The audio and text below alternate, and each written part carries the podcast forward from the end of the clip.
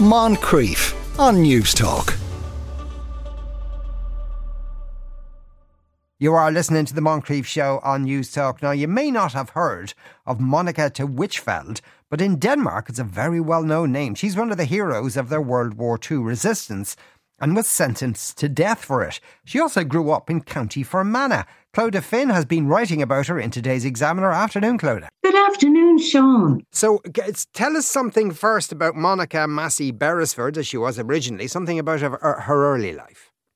Her early life, well, it's great to see she's commemorated near her childhood home, which was St. Hubert's, a vast estate in County Fermanagh. And just to give you a flavour of what it was like in her childhood, she was born in 1894 in London, but she effectively grew up in Fermanagh and saw herself as an Irish woman or a woman of Fermanagh. And she was the oldest child and the only girl. And according to her brother, Tim Massy Beresford, uh, she was the undisputed leader. And I'm just going to read you one short paragraph of what he says about her because you can get a real insight into her character. And I think it's a character that she just didn't change as she grew on.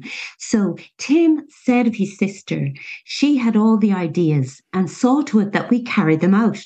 More often than not, these were things strictly forbidden often dangerous, like bathing on some remote rocky shore or jumping from a particularly high trampoline in the barn. She knew no fear. So there we are. That's a little insight into mm. the early Monica.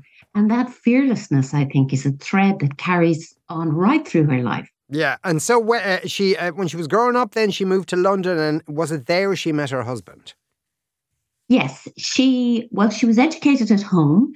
Um, I think there was a couple of bad experiences at local schools where she might have been thrown out. And then she went to hmm. France and Germany. So she would have seen a lot of Europe already before she moved to London.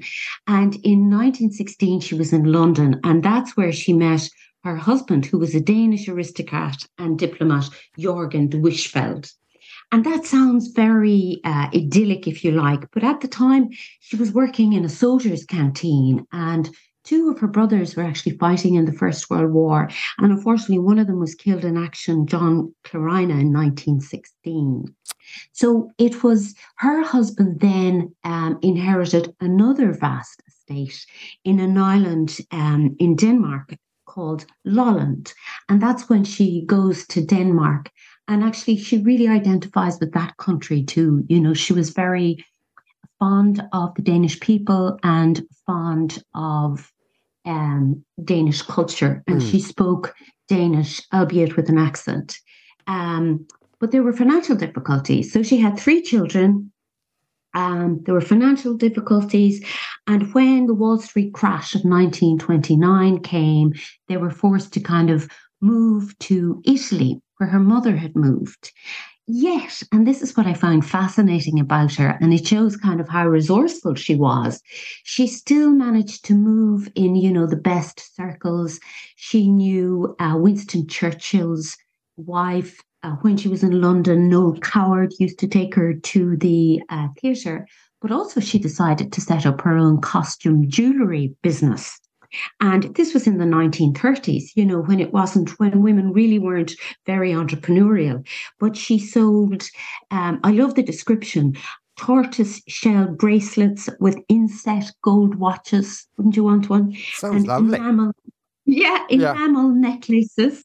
And they were the dernier cri which is all the rage, according to Paris decorator and hostess Elsie de Wolfe.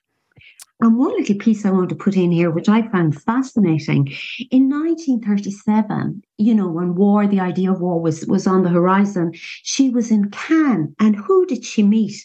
Only Wallis Simpson, who was the American divorcee mm. who caused a constitutional crisis in Britain when she, you know, fell in love with Prince Edward. And she finds herself sitting down beside Wallis at dinner time. And Wallis is telling her, I get thousands of letters. She got thousands of letters from people who approved, who disapproved, who threatened of her. So many she needed her own postman.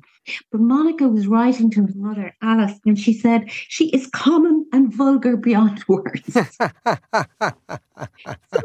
that's a very interesting insight. yes. So uh, the, the, war broke out, and I think they lived in Italy for a few more years, but eventually uh, returned to Denmark.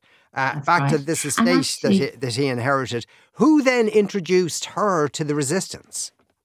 Well, it's interesting. I think she sought it out herself first because the reason she left Italy was she was vocally anti fascist. And when she moved back to the estate, she actually saw the everybody used to listen to the BBC. So she heard tales of, you know, rationing in England, and she heard they were starving in Poland, and she heard stories of resistance in Norway. So she said, you know, she said, I don't, I want to live in the real world not meekly, to be meekly consuming the fruits of collaboration. And Denmark was neutral and was kind of trying to keep its head below the parapet.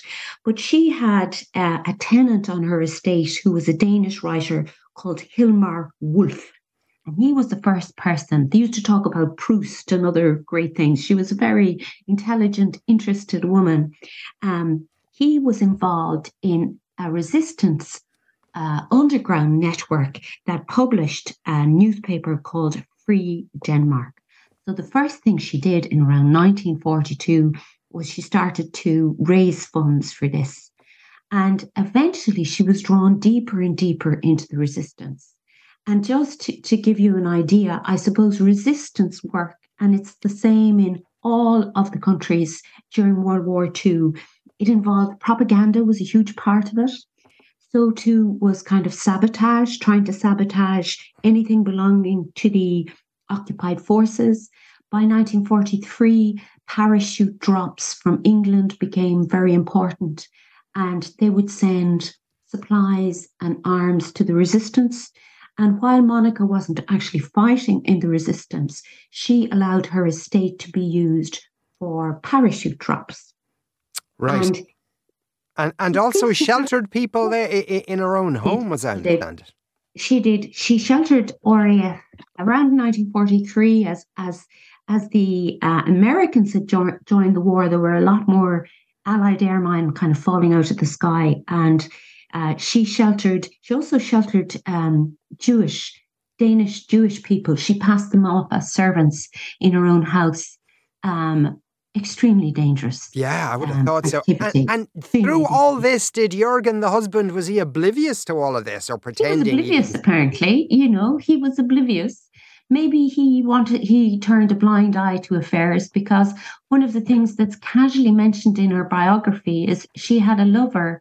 He turned a blind eye to her lover of, of many years, and they used to go on holidays, and he used to go along as well.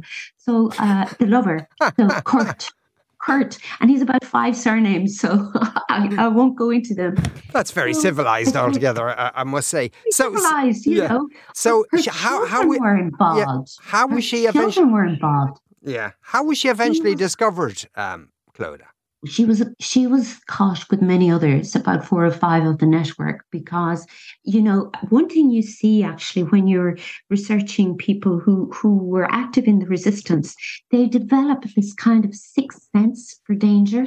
Samuel beckett had it. Once he was going up the stairs in paris to warn a fellow member and he got this terrible overwhelming feeling that something was wrong and he went away and he was right because the gestapo were waiting in that apartment and likewise, she got this feeling that she'd been very lucky up to so far. You know, she I've been too lucky, something's going to happen.